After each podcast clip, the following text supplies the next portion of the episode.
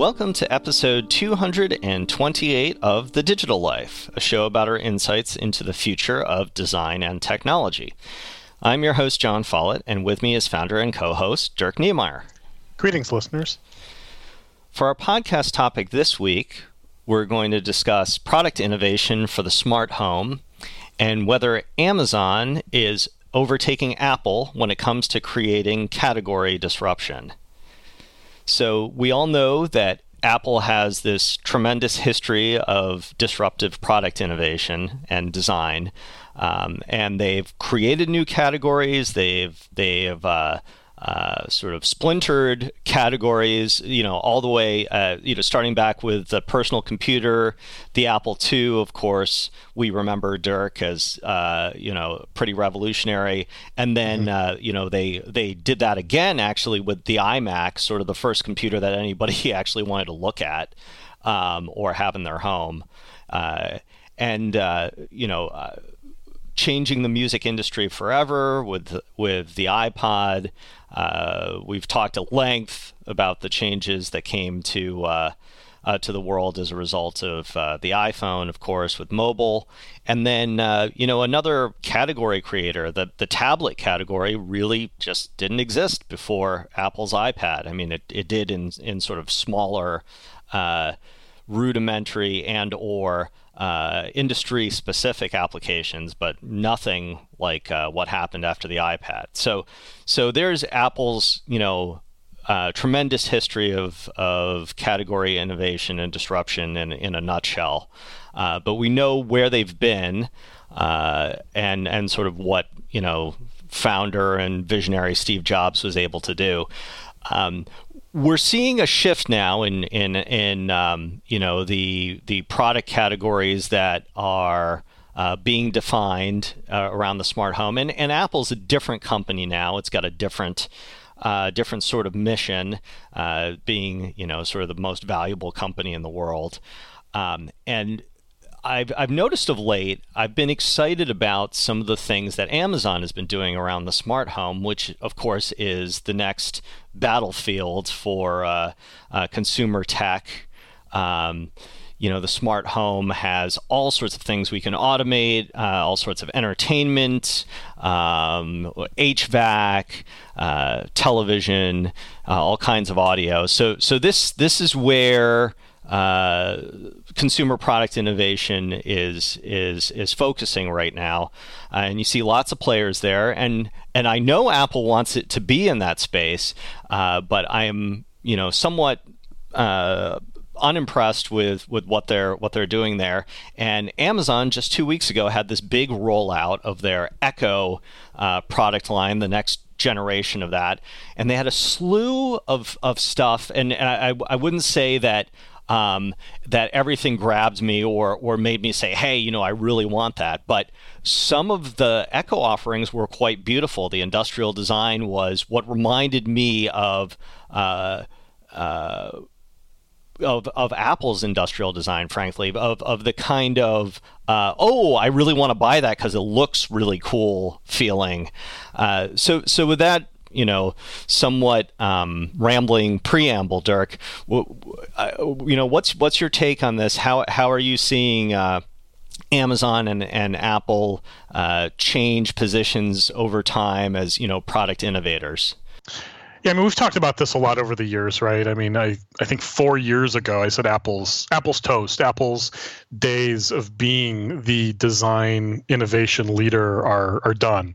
And the question then was who is going to emerge to to be the next? Is it going to be Google? Is it going to be Amazon?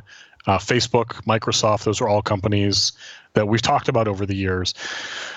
Amazon did have their event, and uh, I I don't think um, you know I don't think it's Amazon. I don't think anybody has stepped into those shoes yet. You know the role that Apple filled from from when the um, God, there's been so many devices and evolutions over the years. From the iPod, um, or we might even say the the the candy colored iMacs and sort of that generation of devices, which started Apple sort of shooting back up the mm-hmm. the design innovation leadership um, scale.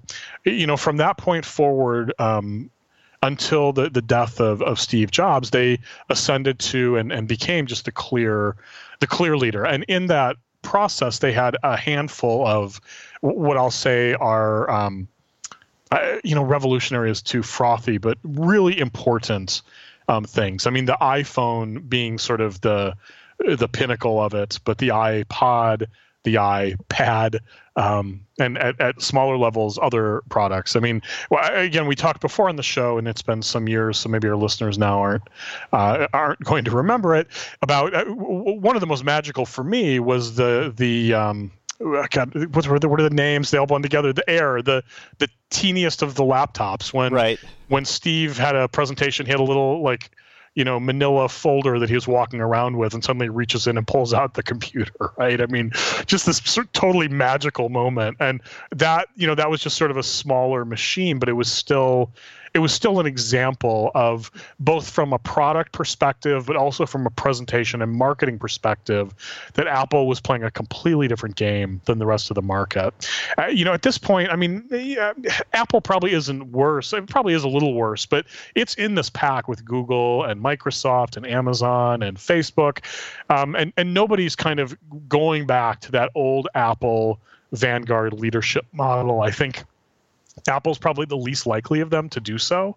Um, they just showing zero innovation um, in the past. I don't know, six or seven years now uh, since since Steve passed um, five years maybe 2012 but um, to me to get to the, the more timely issue it, what we saw out of amazon was was nothing of the level of the old apple stuff. It's certainly ahead of where apple is now as apple has their events and they release a lot of me too mediocre sort of groan worthy crap and try and treat it like you know it's another iphone.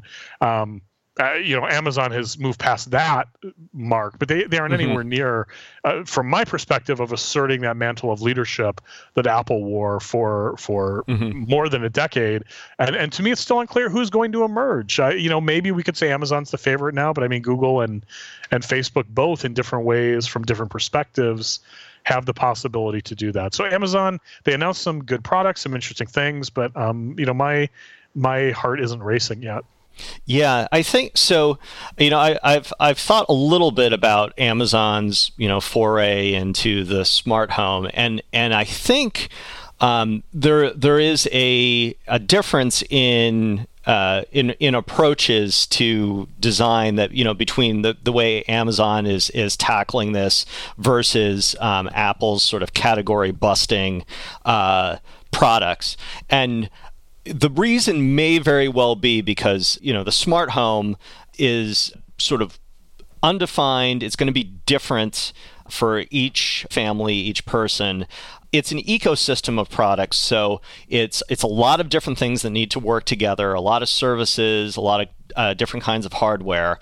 So it's not quite as neat a package as we had with say the ipad or, or the iphone. So it's this interconnected ecosystem of stuff and because of that you know i, I think amazon is doing lots of mini experiments with their products, which which I kind of like. So the way they're putting the products out, the hardware actually reminds me of the way Google does software. So Google, you know, rolls out these betas that you know uh, are often you know uh, don't amount to like a, a, a huge splash, right? So uh, we remember Google Wave and things like that that didn't quite take off, but they were they were market tests in a way, and I think that's what Amazon's approach to hardware has been.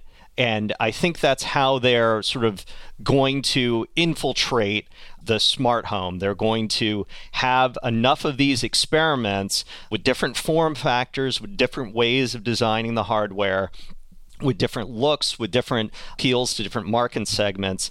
And I think they're going to find out the stuff that's working and you know build on that and and jettison the stuff that doesn't. So this is the complete you know in some ways this is the opposite of how apple approaches design for products because they have this one stellar experience that uh, everybody you know everybody wants like uh, or everybody did want you know when it when it came out. So I'm I'm not sure, you know, what the better uh, way to approach it is, but but that's my uh, sort of uh, two cents on on on Amazon's approach to hardware.